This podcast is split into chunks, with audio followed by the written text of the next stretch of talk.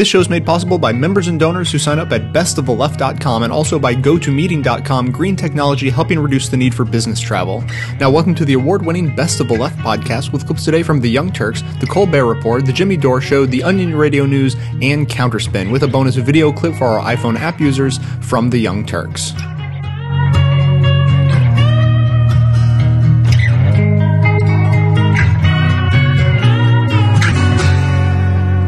The Texas State Board of Education has finally made a ruling. Uh, they voted uh, nine to five in uh, for new high school standards in their textbooks. Their textbooks uh, reach four point eight million uh, students in Texas over the next ten years, uh, but also are very important to the whole country because since Texas is such a large state, a lot of other states simply take the Texas uh, state books and, and put them in their classrooms as well. So very uh, broad implications for the country. So they had some debates. I want to tell you about some of uh, the results.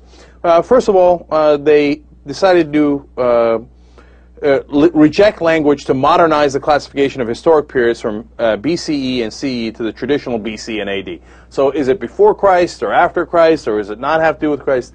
I think Ben and I are of the same mind here.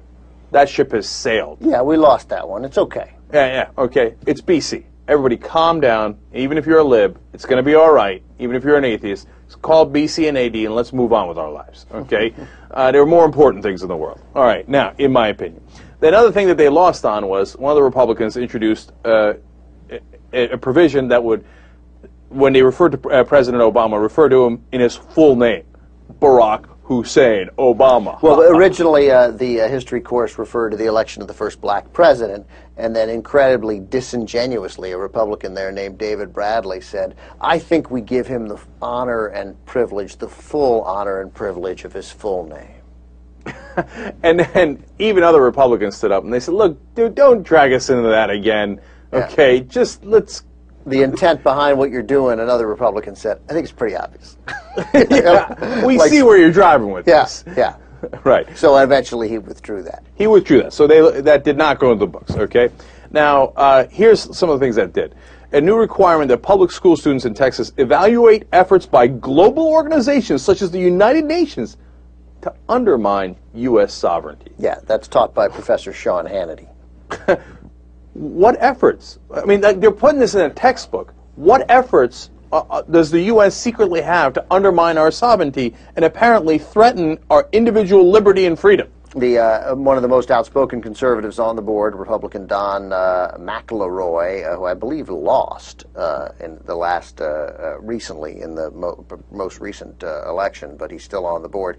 He argued that he put that amendment up there. He argued that efforts to, quote, put us under world court and to impose the sovereignty of Americas under treaties that have been signed with these United Orga- United Nations organizations. That's a quote. That's he's a crazy person who talks like that. And look, I'm surprised they didn't put the black helicopters in the textbook. This is supposed to be a textbook where we learn facts, not your political opinions. Uh, they say that uh, they strengthened the requirements on teaching the Judeo-Christian influences of the nation's founding fathers, and are watering down the rationale for the separation of church and state. Now, again, it's a history textbook. The separation of church and state is real. Just read the First Amendment, right? Let alone the other parts of the Constitution. And the Founding Fathers, a lot of them were deists and did not have Judeo-Christian heritage, as, and let alone as a basis for the Constitution. Again, they're always talking about uh, how the, the Judeo-Christian uh, nation, and they're always and these guys also want to minimize the separation of church and state, and the founding like the Founding Fathers put it in there. I don't understand how they reconcile that part. Well, they do it by pretending otherwise. Yeah, they, exactly. That's how they do it. They do it by lying. This is another thing. Another Republican amendment dropped the study of a landmark nineteen forty-nine federal court ruling that declared schools could not legally segregate Mexican-American students. Remember, this is Texas, so right. It's relevant. So nineteen forty-nine federal court ruling says you can't legally segregate Mexican-American students. That's what Texas was doing. It's a pretty good ruling. Uh, and though, even though the te- practice, it says, remained popular, remained popular in Texas for decades, um, the Republican wanted to drop it. No, men- don't mention the case, like it didn't happen. And again, the guy who restored it is the one Republican who is voting with Democrats, the one moderate Republican who has got to be doing this the entire time, rubbing his temples like Ed Harris in uh, Apollo thirteen. It keeps going. Uh, they want to take away, uh, and they did, to the referring to the U S government as a constitu- they want to refer to it as a constitutional republic rather than a democratic country. Yeah, they don't want to call it a democracy because it's got those first four letters. It sounds like Democrat. Ridiculous. They want, and then uh, they want to question the value of the U S dollar, and in, including the abandonment of the gold standard. In other words, they should. They want the kids to study whether we should go back to the gold standard. Now, I got a lot of problems with the value of the U S dollar. One, my opinion should not go into a history textbook. And number two, you want to go back to the gold standard?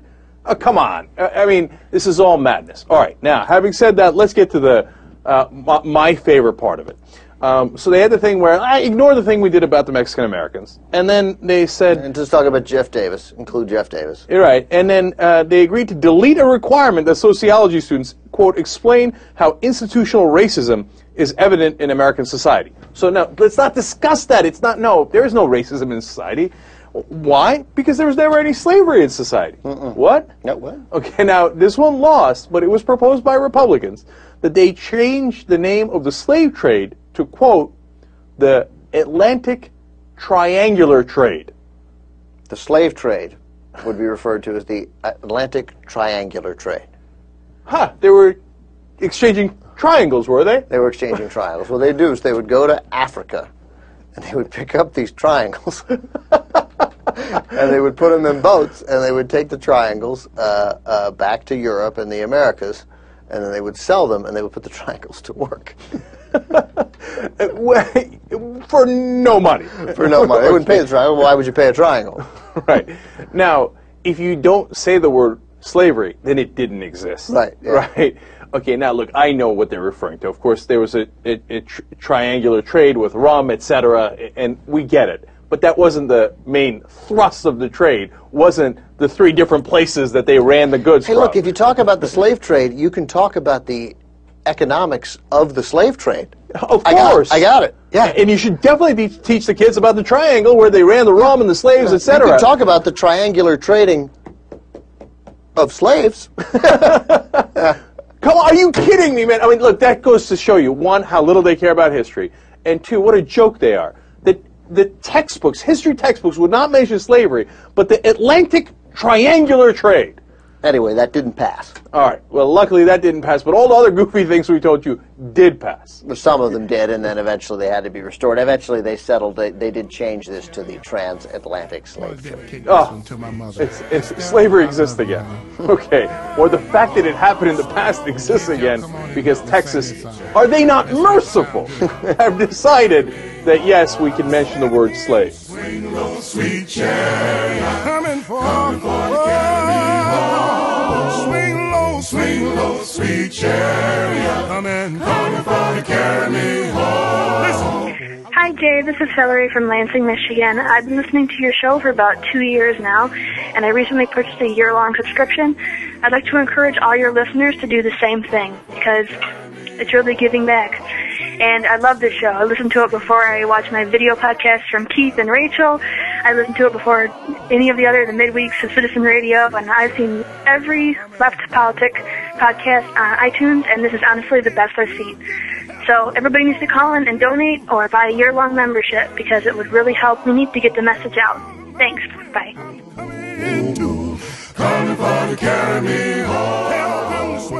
They say those who live in glass houses shouldn't throw stones. Also, walk around naked, not the best idea either. This is tip of the hat, wag of the finger. First up, ladies and folks, it's no secret that our public schools are cash-strapped. High school biology classes are so hard up for funding, they have to dissect the school mascot. But rather than raise my taxes to pay for vanity items like desks and knowledge, one school district is using the free market. Jim? Homework time is getting a little more lucrative in Peabody Public Schools. The district hoping to raise cash by selling ad space on the backs of notices and permission slips that wind up in the hands of parents constantly. That's potentially an extra fifteen thousand to twenty-four thousand dollars a year for the district. With all the money they'll be making on the field trip permission slips, Maybe they can afford to go on field trips. So I'm giving a big tip of my hat to the Peabody Public Schools for turning our children into walking pop-up ads. First of all, yeah, give it up. First of all, this is great news for kids, because now when they take home a disciplinary note from their teacher, their parents will say, "Brian, I am so disappointed. I'm afraid I'm going to have to ground you for, hey, Mattress Barn is having a half-off sale on bed skirts."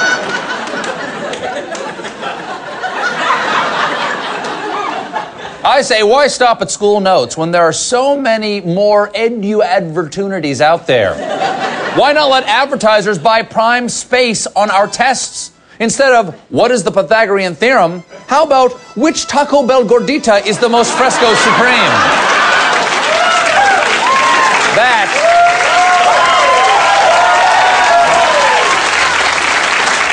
that obviously is a trick question. They're all equally delicious.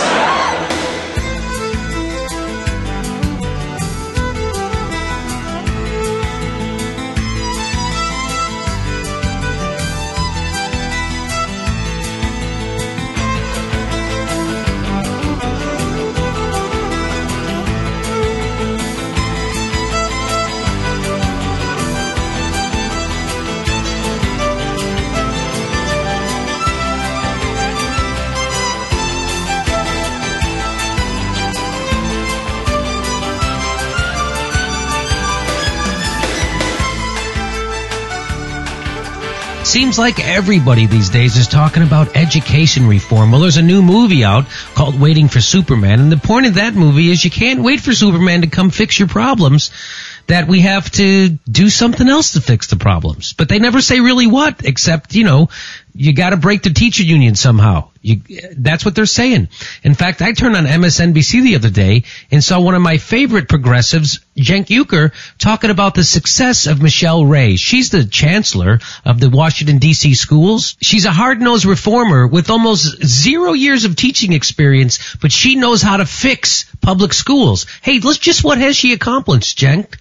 Let's take a quick look at just some of the things Ray was able to get done in arguably the nation's most difficult urban school system.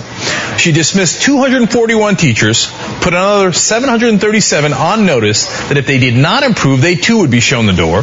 Ray closed two dozen schools that were not getting it done, and she negotiated a groundbreaking contract with the teachers union that included provisions for performance pay and ending tenure as a job for life provision. That means teachers who are rated as ineffective are immediately terminated. If they're rated minimally effective, they have possible pay raises frozen, and if they show no improvement in two years, they also get fired. Wow. Sounds like Michelle Ray sure did fire a bunch of teachers and close a bunch of schools. That's what she got done in three years as chancellor. Now that's tough love. Well, it's tough anyway. Did it help students? Who knows? All I know is if the goal was to demonize teachers while scoring cheap political points and increasing class sizes as well, well, Michelle Ray sure did get her done. You know, you can rant on and on about firing the bad teachers and keeping the good teachers. Everybody wants to do that. But there's a lot of other issues. Like, one of the issues is, how do you determine who's bad and who's good? For instance, one study found that fewer than one-third of the teachers who were ranked in the top twenty percent one year were in that top group the next year, while another third moved all the way down from the top twenty percent to the bottom forty percent within a single year. So how did that happen? How did they go from being a good teacher to being a bad teacher in one single year? It sounds crazy. So I'm just going to go ahead and blame the unions, especially because there's a simple solution here. All you have to do is fire the teachers in the years they're bad, then hire them back when they're good. Problem solved. Well, Cenk was interviewing a guy named Daryl Bradford, the executive director of a foundation, an organization called E three, Excellent Education for Everyone.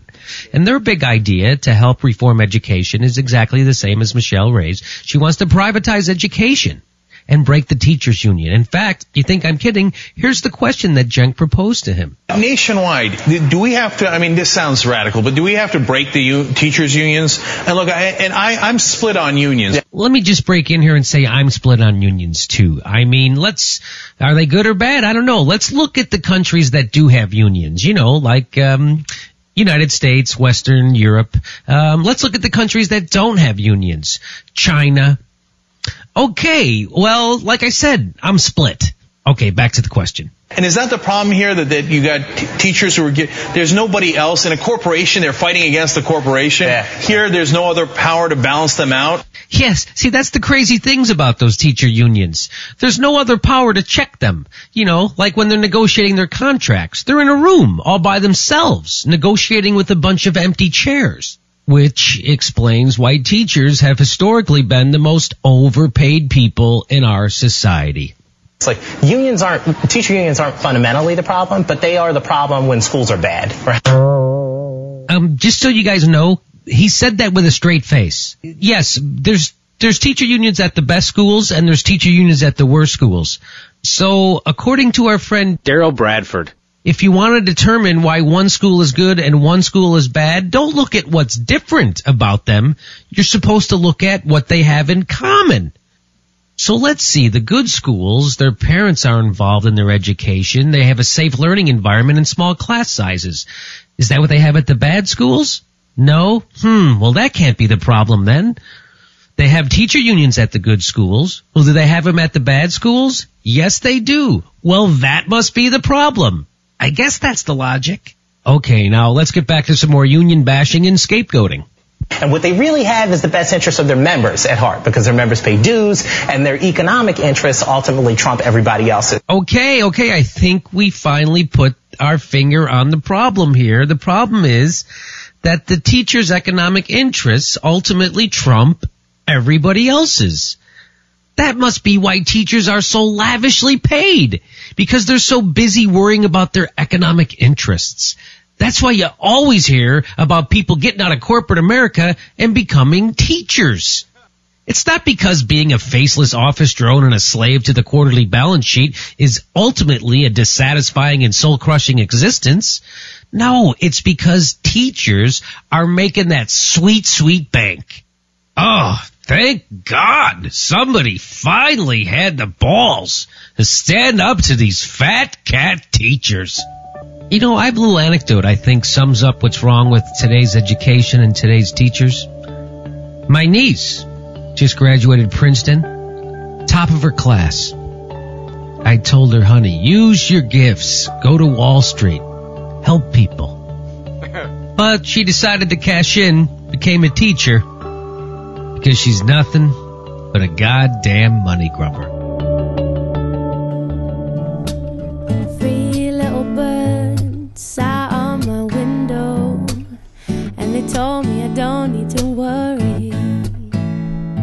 If you're like most Americans, you're dreading the idea of traveling to be with those you love this holiday season, knowing that this time spent watching your children form memories that will last a lifetime is keeping you from the important sales presentations that really matter. With GoToMeeting, you can give an engaging presentation by showing your desktop via the internet to clients and colleagues. The software installs quickly and is so easy and effective that your meeting will be wrapped up before the tryptophan has a chance to take effect. Visit go to meeting dot com and use the promo code PODCAST to try unlimited meetings for forty-five days. That's go to meeting dot com, promo code PODCAST for this special free forty-five day trial. Let your head down. Sapphire and faded jeans. I hope you get your dreams. Just go ahead, let your head. We go to Oklahoma, where they have done a study of public high school students and how much they know about uh, the United States government and a little bit about history.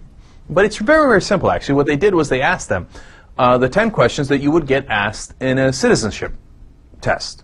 So you know how you know people scream about illegal immigrants or legal immigrants. You know, some do, some don't. Mainly illegal, but. So then they say, oh, they don't know anything about this country, they don't respect this country, they don't respect its traditions and its culture, and they gotta learn how to speak English, and they gotta know something about America. Well, this test is passed by ninety-two percent of immigrants on the first try. Okay, now they study for it a little bit, to be fair, right? So, but they, ninety-two percent pass. When they gave it to students in Oklahoma, high school students, three percent of them passed. And pass means you get six out of ten.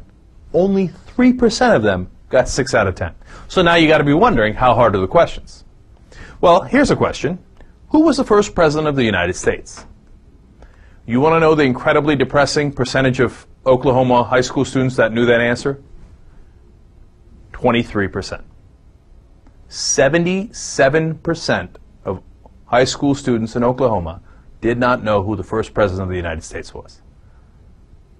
There is something terribly wrong with our public school system. I mean, I don't know if we have to double the budget, triple the budget. I don't know if it's a budget thing. I don't know if we got to fix our culture.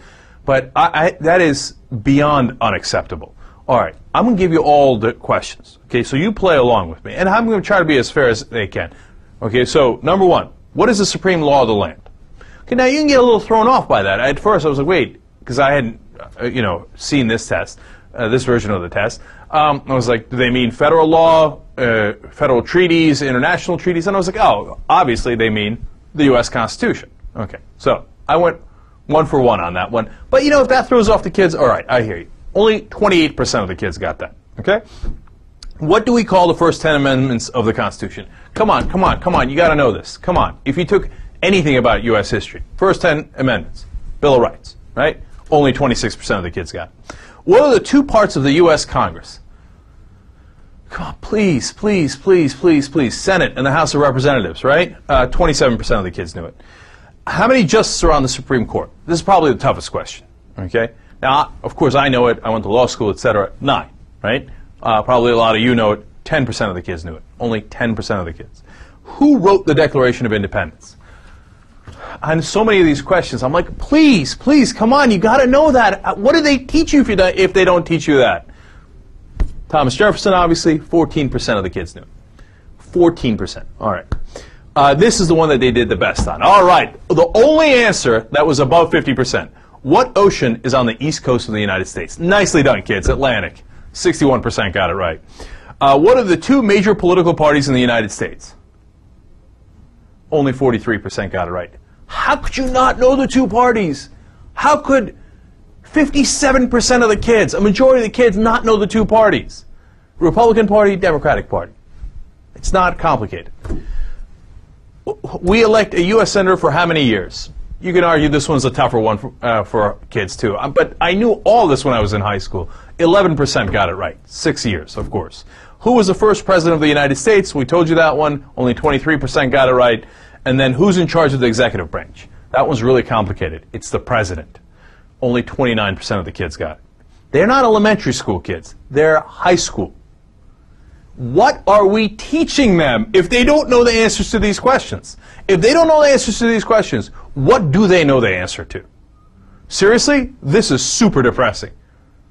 I mean, now we're raising a country of in incredibly ignorant people. And then we're surprised at the political results we get. We're surprised that people show up to, you know, rallies with signs that say, pollutions are for dippers. You know, they can't spell politicians or diapers and then say, ah, I should teach English only. Arrgh. You know, or they show up with ridiculous signs that, you know, I'm informed from by Fox News and informed is misspelled. I mean, they don't know anything. Uh, look, I hope they're going to do it with other states. I hope the other states do a little better than Oklahoma. I, I hope it's an Oklahoma problem, but I fear that it is not, that it's a national problem. The first president. I wonder if the kids who answer that wrong, if they know that two plus two equals four. I'm, be, I'm asking a literal question. Because if they don't know that, I literally don't know what they know. What the hell do they know? I, if they don't know who George Washington is, then they know nothing about American history. And if they don't, that, how do you graduate? I, I'm telling you, man, I can't, I can't express to you how blown I, away I am by these results. Now, I know I've seen the, you know, jaywalking segments that Leno does. I've seen it all, but they're in high school learning it now. They're not even forgetting it ten or twenty years later. They're like, oh, yeah, first president, Washington. What? Huh? What? Jesus, man.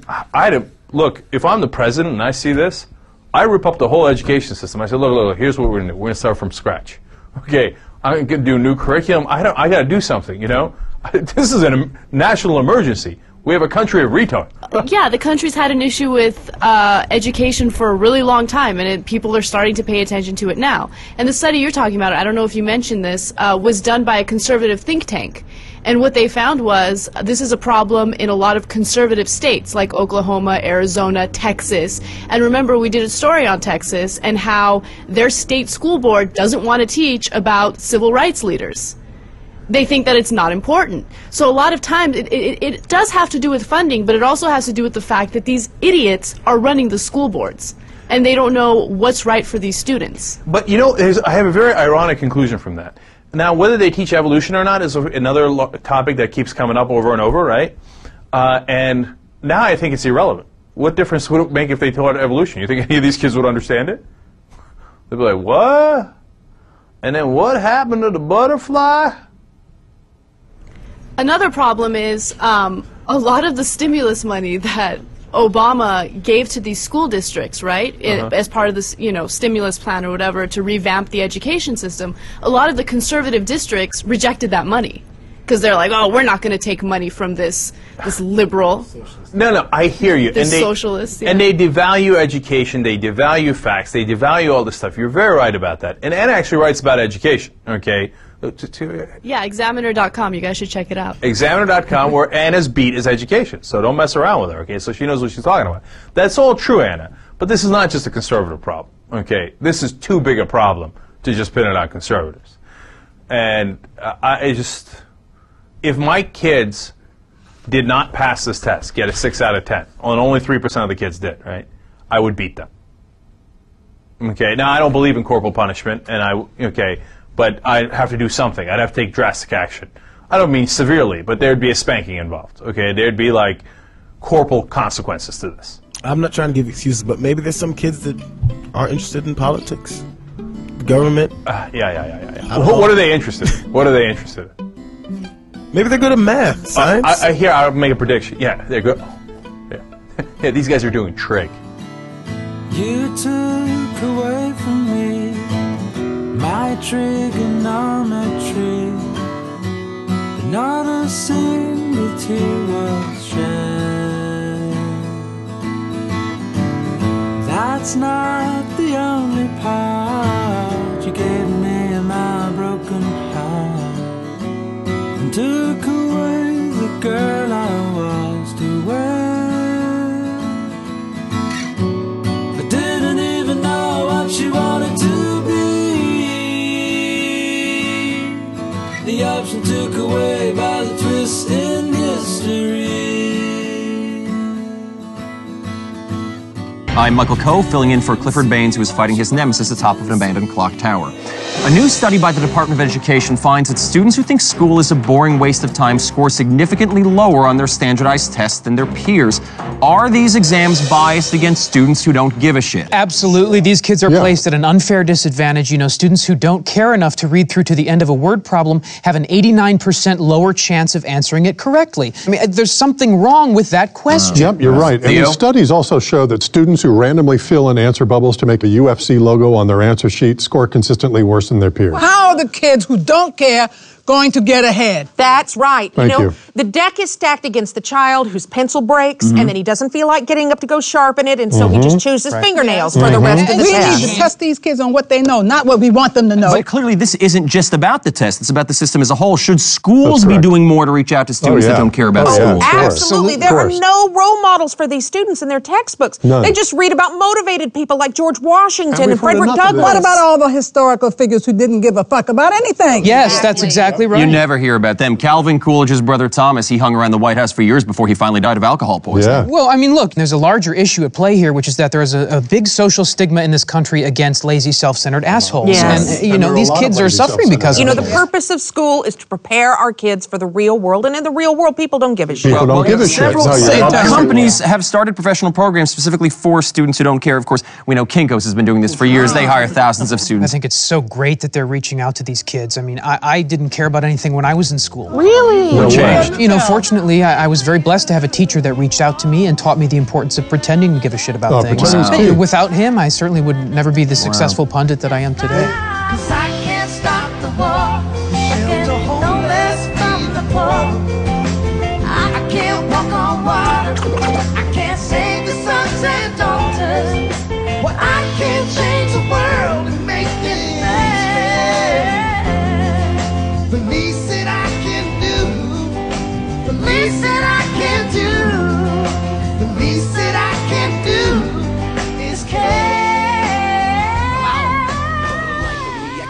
finally, corporate media coverage of education often boils down to one lesson. Bad schools are the fault of teachers' unions. The cover story of the March fifteenth issue of Newsweek fits this anti-teacher model perfectly. The unions protect horrible teachers while blocking charter schools, which are an obvious solution for failing schools. Never mind that this has never been demonstrated to be the case. The piece finds the silver lining in Hurricane Katrina. It thankfully dislodged the educational establishment in New Orleans, and the decision to fire every teacher at a struggling Rhode Island school is a notable breakthrough. A separate article pitting Teachers Union President Randy Weingarten and anti-union D C Schools Chancellor Michelle Rhee is presented on Newsweek's website with the headline, "The Union Boss versus the School Reformer." As if the language wasn't a clear enough signal, the photo shows Weingarten, mouth wide open and shouting, while Rhee sits calmly at a table. That cover story, co-written by Evan Thomas, features this subhead, "In no other profession are workers so insulated from accountability." Now, this is ironic, considering Thomas's contribution to the pre-Iraq War propaganda effort, a two thousand three cover story called Saddam's War, which included a dubious anecdote about an Iraqi plan to dress up soldiers in U S uniforms. Quote, "The plan? To have Saddam's men, posing as Western invaders, slaughter Iraqi citizens while the cameras roll for Al Jazeera and the credulous Arab press." Close quote. The article closed on Hussein possibly unleashing a green mushroom over Baghdad, to which Newsweek responded, quote, "He has the means and the demonic imagination. It is up to U S armed forces to stop him."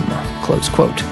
Evan Thomas is lucky there's no accountability in his profession. It's too much that I keep to myself, and I turn my back on my face. You can support this podcast at no additional cost yourself when you shop at Amazon through a special widget posted at best of the left dot com. You can use the widget to search for what you're looking for, or simply click through and shop the site normally. Better yet, click through on the widget once and bookmark that page to use every single time you shop. By doing this, Amazon will donate around seven or eight percent of the cost of your order to support this show without adding a dime to your bill. It's very little effort on your part, but can make a huge difference to support the show. Check out the widget on the right side of best of the left dot com. Thanks so much for your support.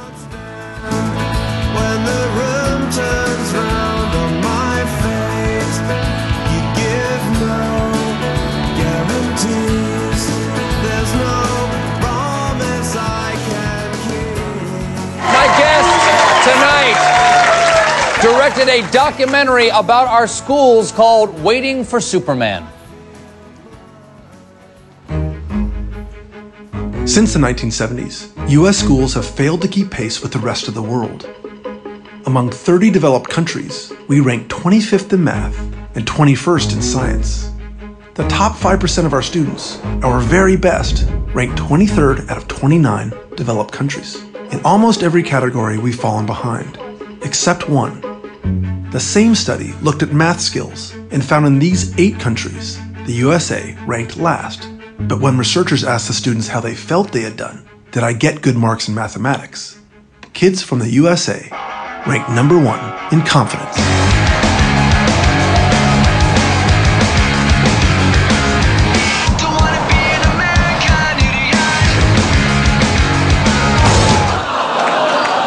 That kid just learned plenty about gravity. Please welcome Davis Guggenheim.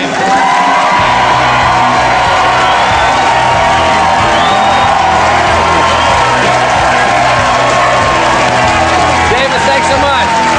See that? That's confidence. That is confidence. I think that kid's an inspiration. You just go for it, whether or not your math works out. I think it's a really good idea. Now, uh, uh, you directed An Inconvenient Truth. That's right. Okay. Yeah.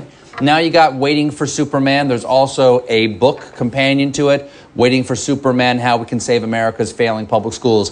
Why do we want to save public schools? Because that's just more big government telling us what the quadratic equation is. Because, Stephen, in America, it's a big idea that all of us, if they work hard, yeah, and they go to school, yeah, they have a chance at the American dream. Okay, but I'm taking care of my kids. I got my kids in a private school. You know, I got mine, Jack. Why should I care about other people's children? Make a, make the case why I should care about other humans. Well, it used to be, it used to be that you could uh, uh, buy a, a house in a suburb and, and, and that's enough and take care of your own. But now, what I found when I follow the kids in my movie is what affects Um, what, what happens to them affects all of us. It affects the price of your how? home. How? How? It affects it affect? how safe your neighborhood is, and it affects our economy. We're not. I have we're a not, gated neighborhood. Uh, we're not producing enough skilled workers, Stephen, for the modern economy. But but okay okay. So but we can we can outsource some of that stuff. We have Don't been, the other countries have skilled labor? We we have been doing that, but you know we're we have more than a million two hundred thousand kids that are dropping out every year. We're spending thirty thousand to fifty thousand dollars a year on prisons, and we're not putting the, the money and the effort and the commitment into our public schools. Okay, so who, who, do you, who do you blame for this? You blame the teachers' unions? All of us. All the adults, people like you and me who send our kids You're to... You're blaming me? Yeah. You're blaming me? Well, you and I send Why? Our... Why am I to blame? Because... You better back this up, buddy. The big idea is that we, you know, is that... Um, what adults do is they protect their own kids. They do they right do. by their kids, and they should. I'm, Mama Grizz- I'm a Mama Grizzly. But now, but now we have to protect other people's kids, and that's the idea of the movie. I have to, that's class warfare. No, no, that's not true. No, that is class warfare. You want to take my money and give it to public schools. That is redistribution of wealth. When you um, see the movie, you meet this kid named Anthony. Yes. Who says, I want my kids to do better than what I'd have. And you meet Daisy, who says, all I want to be is a doctor. And they... They want a great future, and what a, how how successful they are will affect you, Stephen, even if you live in a gated house. No, you. The, one of the ways that uh, uh, certain school systems are uh, addressing this problem is with charter schools. That's right. Uh, why not just make every school a charter school, and then Bob's your uncle, you're done? Because you can't make enough charters for the full system. Now, the, right now, the charters, though, it's done on a lottery system, yeah, right? Yeah. So, like, it, it's kind of heartbreaking. These kids all get into one room with their yeah. parents, yeah. and they roll a little thing, and they pick out the balls, and your number comes up, and you're in. So Daisy and Anthony, and they just want a great school. But the school that they want to go to, they have to win the lottery. So Anthony has a ping pong ball, and they turn the cage. And if he wins, he's got a great shot at a great education. If he loses, he's stuck in his district school that really isn't working for him. What about this way to raise money for schools? What if we could wager on the children? I put a bet on Anthony, and it pays off big. I think we kind of, in a weird way, we are, because there are winners and there are losers, and the problem is we're losing more than we're winning, because we're failing millions of kids every year, Steve. Now, what, now what about, you say waiting, waiting for Superman? Do we need, mean like, you know, like... Clark Kent or the Nietzschean, you know, Superman who changes the world with his will toward power? You have to see the movie to find out. It's, what's amazing is... I have it, to see the movie? You have to see the movie. It's, it's But there's so, so many inspiring. good things on T V. But people... people are going to see this movie. People are going to see this movie okay. because they're saying... I saw the last I, one. You scared the heck out of me with the last one, with the with the Al Gore up there, with the, his charts and everything. Is How do you scare me with this one? Seeing this fear, movie... Because fear is a way to communicate. Well, I, you, you communicated effectively with fear yeah. in the last one. Ask, let me ask you this. If these kids don't get good schools, will our coastal cities flood? Yes, they will. They will? Yes, they will. Is there something to be frightened of here? Yes, I, I think so. I mean, we are basically failing the American dream uh-huh. because I think everyone in America, no matter who they are, what language they speak, and how much money they have, deserve a single thing, which is a great education. Now, let's talk about the, the, the book and the movie. You, you buy the book, fifteen bucks. You go to the movie, fifteen bucks. What happens if you do either one of those things? So uh, here's a here's a ticket. Okay, yeah. fifteen dollars. If you buy a ticket uh, through uh, online or yeah. you buy the book, fifteen dollars coupon for the book. fifteen dollars ticket um, for the ticket, and you, that's thirty dollars that you can give to a teacher who needs the money for a classroom project through Donors Choose. So you, you get the book, go to the movie, you got a coupon that you can use at donors choose dot com, and and then you can use that money toward a classroom project. So the money you're spending on this, you get a free book, a free experience at the movies, and you get to help a teacher. All right. Davis Guggenheim, Waiting for Superman. Thanks, David. The movie is in theaters now.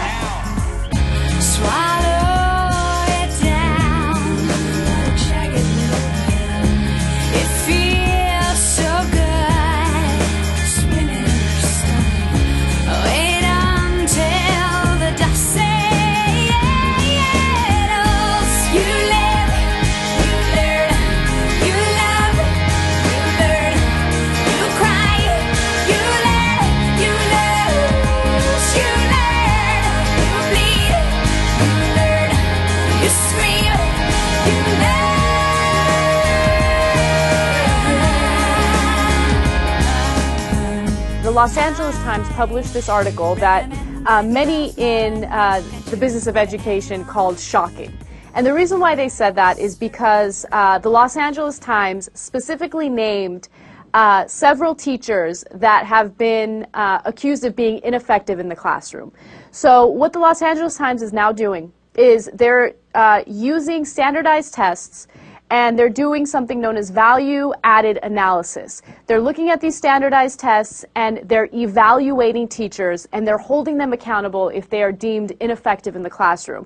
And they're literally publishing these individuals' names in their articles. So people uh, in the L A U S D, this only has to do with the L A U S D, I should specify. People in the L A U S D are upset about this. They think it's unfair for the L A Times to specifically name teachers that aren't doing a great job. I think that this is awesome.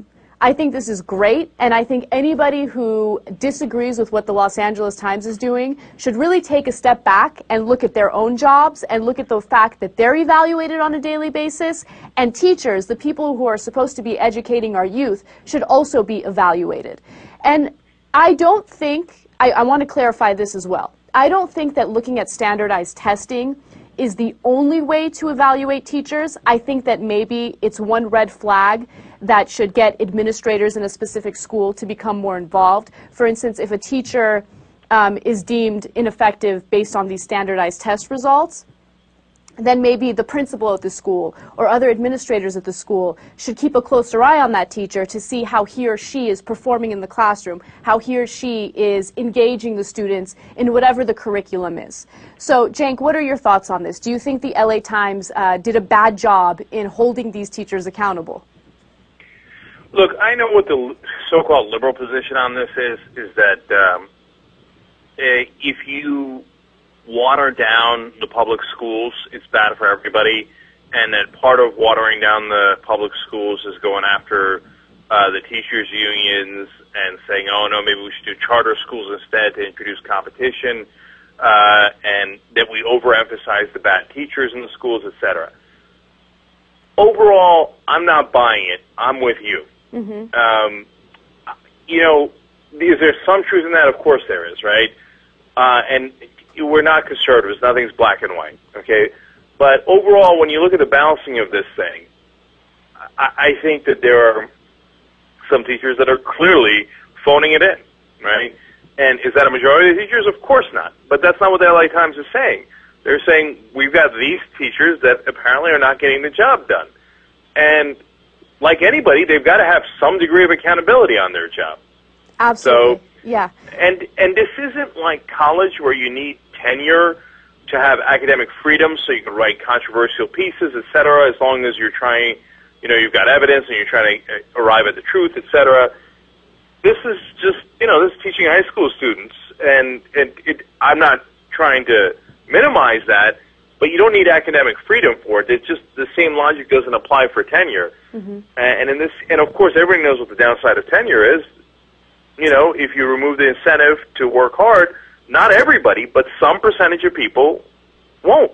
Right. And that's a problem. No, I agree with you. And, you know, this L A Times piece is specifically focusing on uh, elementary school teachers, so teachers between third grade and fifth grade. And what I found the most interesting about this article is it began with a story of two teachers in the same school in Pacoima, California. So Pacoima is a very, uh, it's the poor area of the valley, okay? So there's a lot of gang violence there, and it's a troubled area. So they focused on that school, and they focused on two teachers in that school, and they were literally across the hall from one another.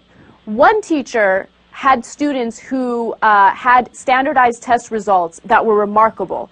The other teacher had test results that were terrible. Okay, same school, right across the hall from one another.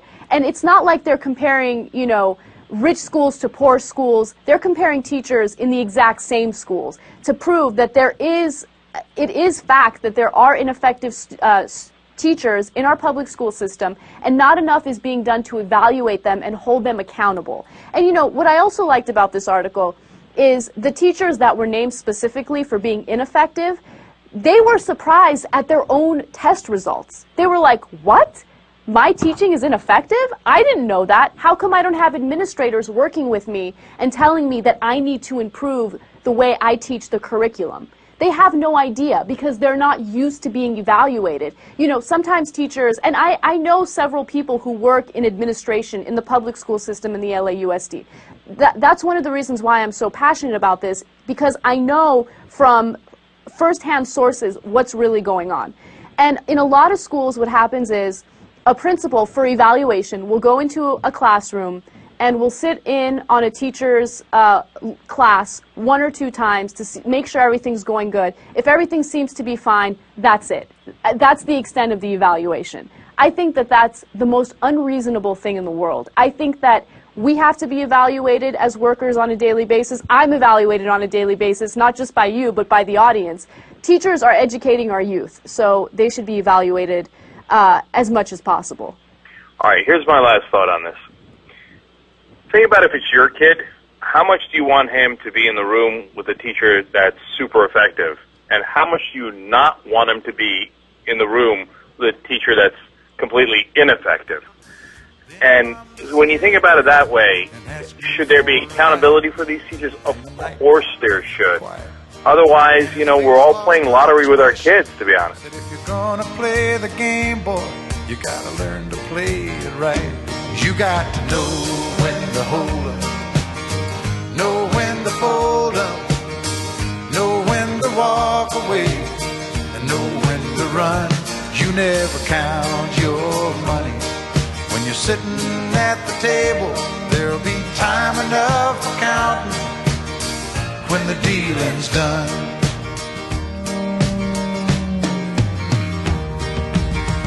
Every gambler knows that the secret to surviving is knowing what to throw away, knowing what to keep. Long before the hit documentary Waiting for Superman, teacher union bashing was a staple of media coverage of education, a cause that united liberal and conservative pundits. So it was interesting to see this October sixteenth headline in the New York Times, "Despite Image, Union Leader Backs School Change." The piece noted that Waiting for Superman's primary villain is American Federation of Teachers head Randy Weingarten. One review of the film said she came off as a foaming satanic beast. And the Times report pointed out that coverage on N B C that coincided with the film was unbalanced. Quote, "The lopsided panels often featured Miss Weingarten on one side, facing a murderer's row of charter school founders and urban superintendents. Even Tom Brokaw piled on." Close quote. It's good that the Times pointed this out, though it's odd to present Tom Brokaw's piling on as anything other than media business as usual. Despite a few peculiarities, the article documented how union leaders have often been at the forefront of school reform efforts. Readers learned that a union-run charter school in New York was cut out of the Superman film, perhaps because it would conflict with the film's overall anti-union message. But there's something telling about the fact that an article that recounts facts about reform and teachers' unions is billed as delivering a kind of counterintuitive message. The anti-reform image referenced in the headline was created in good part by bad media coverage. The hint that it's somehow notable that Weingarten is not, in fact, a satanic beast is something short of a complete break from that. Lying awake all night, but I just can't seem to sleep these days. So let's presuppose for a moment that you actually enjoy this show. Now, if that's true, please consider supporting it with a five dollar monthly membership. I actually quit my job as a climate activist to pursue this show full-time because this is where I felt like my talents could best be put to use and I could have the biggest impact on the world.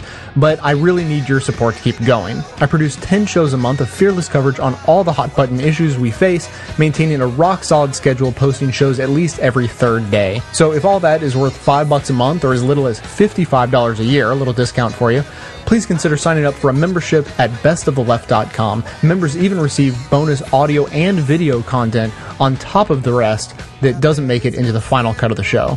So please, again, check out the membership tab at best of the left dot com. Thanks so much for your support. You cannot just cage a bird and expect it to fly free. An eighth grade reading list heavily favors stuff that sucks big time. It's the Onion Radio News. This is Doyle Redland reporting.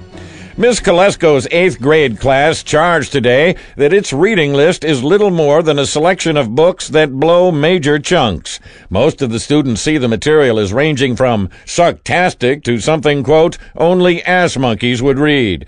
Miz Kolesko firmly believes otherwise. Well, the, the children seem to think everything sucks balls, but, uh, you know, I, I think with a little work and, and patience, uh, I can show them that some things don't. Just yesterday, the school's principal was called in to restore order after one of the Henderson twins said Catcher in the Rye could go fuck itself.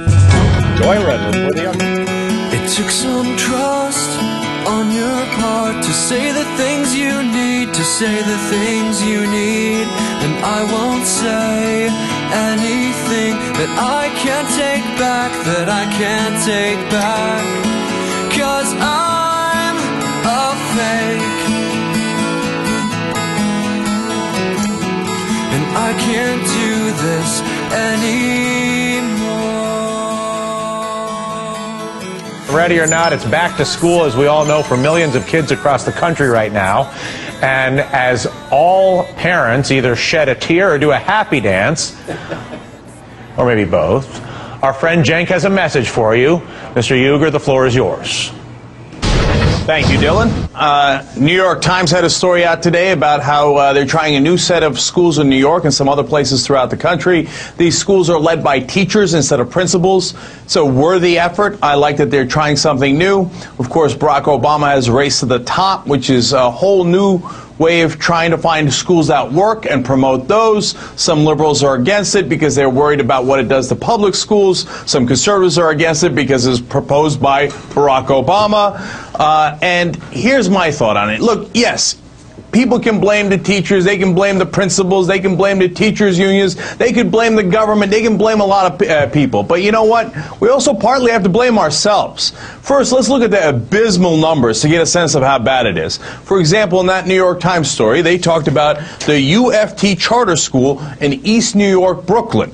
Now, that school has only twenty-two percent of last year's eighth graders that passed the test in English, statewide test in English. And only thirteen percent pass in math. Now, those, ner- ter- those numbers are terrible. They're abysmal. Now, citywide, it doesn't get much better in New York. Only thirty-seven point five percent passed in English, and forty-six point three percent passed in math.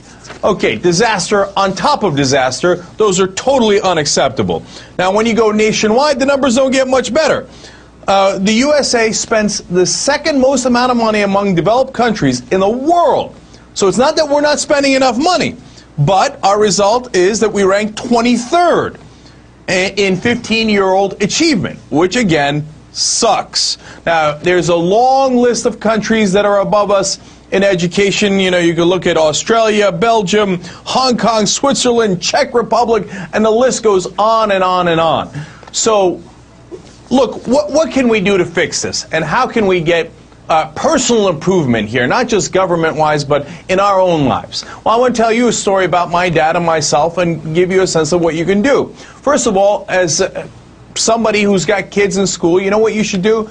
You should demand that they get straight A's, that they get a four point oh. That's what my dad demanded of me, and that's what he demanded of himself. So what happened? My dad started in a little town in southeastern Turkey near the Syrian border in Kilis. He had absolutely nothing to his name, and neither did his family, and what they relied on was hard work and education. And from that little town, he wound up getting a, into a good school because of good grades in Istanbul. He took that, turned it into a good graduate program here in uh, St- Stevens Institute of Technology in America, and wound up getting great jobs afterwards. Why? Because of education, because he demanded something more of himself, and his family did. And then he instilled that in me, and I'd get a test score of a ninety-eight, and he'd tell me where the other two points go. Now, some people might find that oppressive. I didn't. You know what it told me? It told me that excellence was demanded of me. And it worked. I wound up getting into Wharton Business School, Columbia Law School, and now, you know, I every once in a while substitute on the Dylan Radigan show. Look at the success yeah. we've got. I was going to say you shouldn't tell your friends that, that, that it has resulted in, uh, in slumming with me, Cenk, but uh, it's a pleasure to see you. And I mean, you've got many other things that you do, so. Uh, yes, are you finished? Because I do have some questions, but I don't want to interrupt you either. Just real quick here, look, you know, we wound up having a very successful show called The Young Turks Online. We're doing well, but that's, and, but some of my classmates wind up becoming United States congressmen, wind up running parts of Google, et cetera, and the list goes on and on, hedge funds in New York, and they weren't any rich, from any rich families. They just got straight A's and went to good schools and got good jobs. And any of you can do that out there, whether you're in New York or you're in Texas or you're in Arkansas. Tell your kids, get straight A's. They can do it. You have to believe in them. And if you believe in them, that's the results you're going to get. And, and I just want everybody to understand the American dream is still possible, but we've got to expect it of our kids.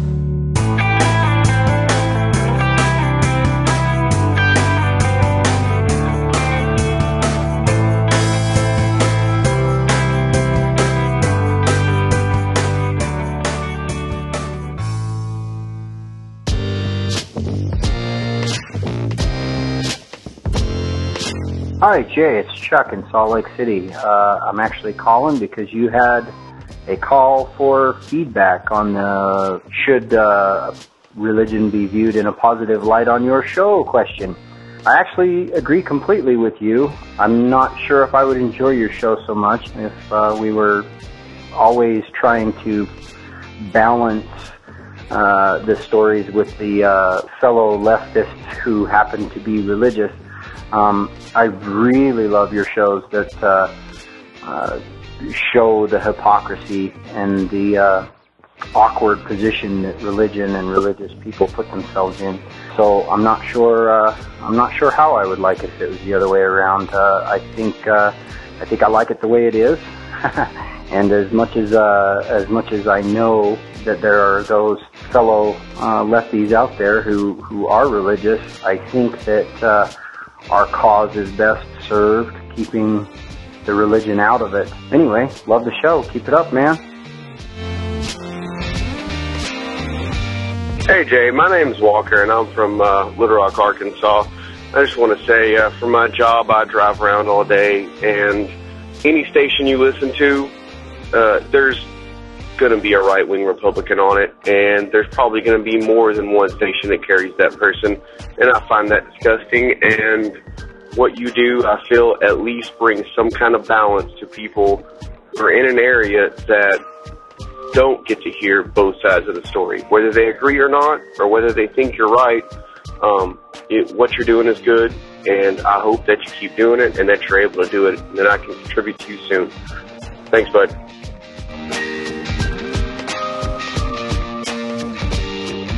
Hey, Jay. This is the listener from San Antonio, Texas. I just listened to your podcast on ending Nixon's war on non-pharmaceutical drugs, and it's always been uh, an issue with me about the war on marijuana, which defies logic. As a Democrat, I feel like I've been betrayed by both President Obama and uh, other Democrats. Uh, delegalizing was at the top voted question multiple times on change dot org, and all we got out of Obama was he just laughed at it. And then now in California, Feinstein and Boxer are both against Proposition nineteen. Um, I'm just, I'm to the point now where if I have to vote across party lines, I'm ready. So someone like Gary Johnson, uh, any uh, any Republican who has a real chance at, at, at winning, who professes that they're ready to re-legalize marijuana, I'm ready to vote for them. You know, four years later, I'll, I'll go back, but but I'm that's just become such a crazy issue. It's basically. Uh, a situation where it's time to end marijuana prohibition. It was founded on lies and racism, and, and it's time to time to change it. I just want to thank you for raising the issue.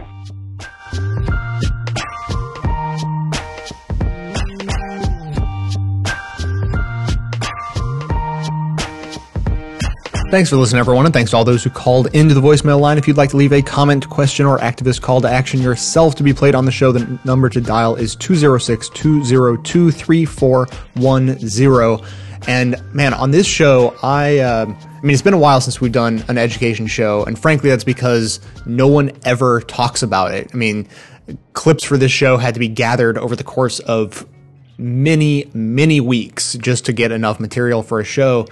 And uh, and I think that is pretty indicative of the problem we have. And, you know, so not terribly long ago, I uh, I, I talked about how the debate over gay marriage and Don't Ask, Don't Tell were some of my favorite issues to deal with because they're so easy. You know, and it's not, they're not like my pet project by, by any stretch, but, um, but they're fun because they're simple. Um, it, it, you don't have to get into a lot of weeds to decide what's morally right about treating everybody fairly or discriminating against some people. You know, it, it, it's really clear cut and really easy to argue. And for me, education is about the exact opposite of that. Um, It's it's an incredibly difficult question that by its very nature, you know, because kids learn differently, like everybody learns differently. Uh, no education system can be a one size fits all sort of program and function properly. And so by its very nature, it's one of the most complicated things that we have to deal with. Uh, it's entirely fundamental to the success of a population. To to be educated is is really like, especially in this day and age, uh, when when people can't just go and uh, sustain the family farm, um, you know, being educated is incredibly important, and yet it's something we're doing very badly, uh, and no one seems to have any idea of how to fix it. And so, uh, yeah, so for me, this is like one of the most frustrating things to deal with, and and then honestly, because because I, I never hear it talked about, um, I, I don't even have a firm grasp on my opinion of what should be done. I don't have a firm grasp on the, you know, the, the opposing arguments about, uh, you know, teacher unions. I don't have a really firm grasp on, uh, you know, the debate over uh, funding. You know, lots more funding could end up just kind of going into a black hole, or it could be spent appropriately and actually make a difference. Man, it's uh, it's tough, you know, and and so the the only thing that I uh, have a sense about, I will say, and, and it's regarding funding, is my sense is that schools should be uh, funded in such a way that they are nice places.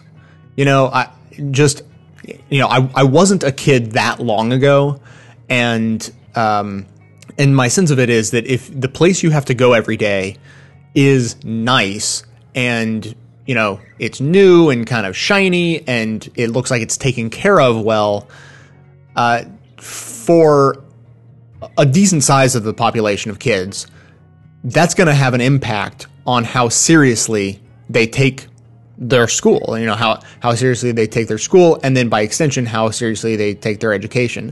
If they're going to a place that is, you know, run down, or as a, a high school in my hometown in California, I learned while I lived there, I was astonished, it it actually used to be a prison, and uh, or, or it was like a, you know, like low security, but it was like like a women's prison or something converted to a high school, and so it was this giant cement building with no windows, and that was their high school, and I was like, that's something that's not going to work. So there you go. I guess the, the, this whole commentary is is a big fat no comment on my part. Um, you know, usually I let the show do my talking for me in terms of what I believe and and, and the direction I think we should go. Uh, you know, the commentators uh, just they kind of they say what they want to say, and when I agree with them, they get put in the show, and that's uh, that's how you know what I think. Uh, and in this case, um, you know, we had some opposing views uh, expressed on the show, and I just, I don't know. I don't know. Uh, lots of people I trust and think are smart and are very well intentioned disagree.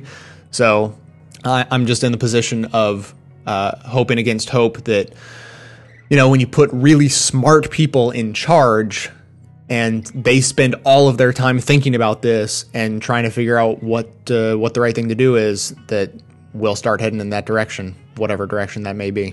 And so now I just want to thank a couple of members before I go. Beth F. signed up for a monthly membership back on September eleventh and has stuck with the show since then. And then I think very appropriately for this education show, I want to thank Chuck and Emery H., who signed up uh, just, the brand new members just signed up on uh, November fourth, right after meeting me in Washington, D C after the uh, rally for sanity. And uh, so Chuck and Emery are father and son team, both listen to the show, and Emery, if I recall, is about ten years old. So uh, so that's pretty awesome to know that uh, that he's checking out the show and enjoying it. And, um, you know, you guys, if you have an opinion on uh, how we should fix the education system, being so connected to it and, uh, and also plugged into the show as you are, uh, certainly let me know. I'll pass the word along. Now, besides the members, of course, who make the show possible, everyone can support the show in their own little way just by telling everyone you know about it. Word of mouth helps enormously, so please keep that up. You can stay plugged into the show between episodes and help spread the word online by joining us on Facebook and Twitter. And you can find out details to the show itself, including links to the sources and music used in this and every episode, always listed in the show notes on the blog. So, coming to you from far outside the conventional wisdom of Washington, D C, my name is Jay, and this has been the Best of the Left podcast, coming to you ten times a month, thanks entirely to the members and donors to the show from best of the left dot com. Thought by its black and white, 'cause you took apart a picture that wasn't right. Pitch burning on a shining sheet. The only maker that you wanna meet, a dying man in a living room, whose shadow bases the floor. I'll take you out in the open door. This is not my life, it's just a fond farewell to a friend.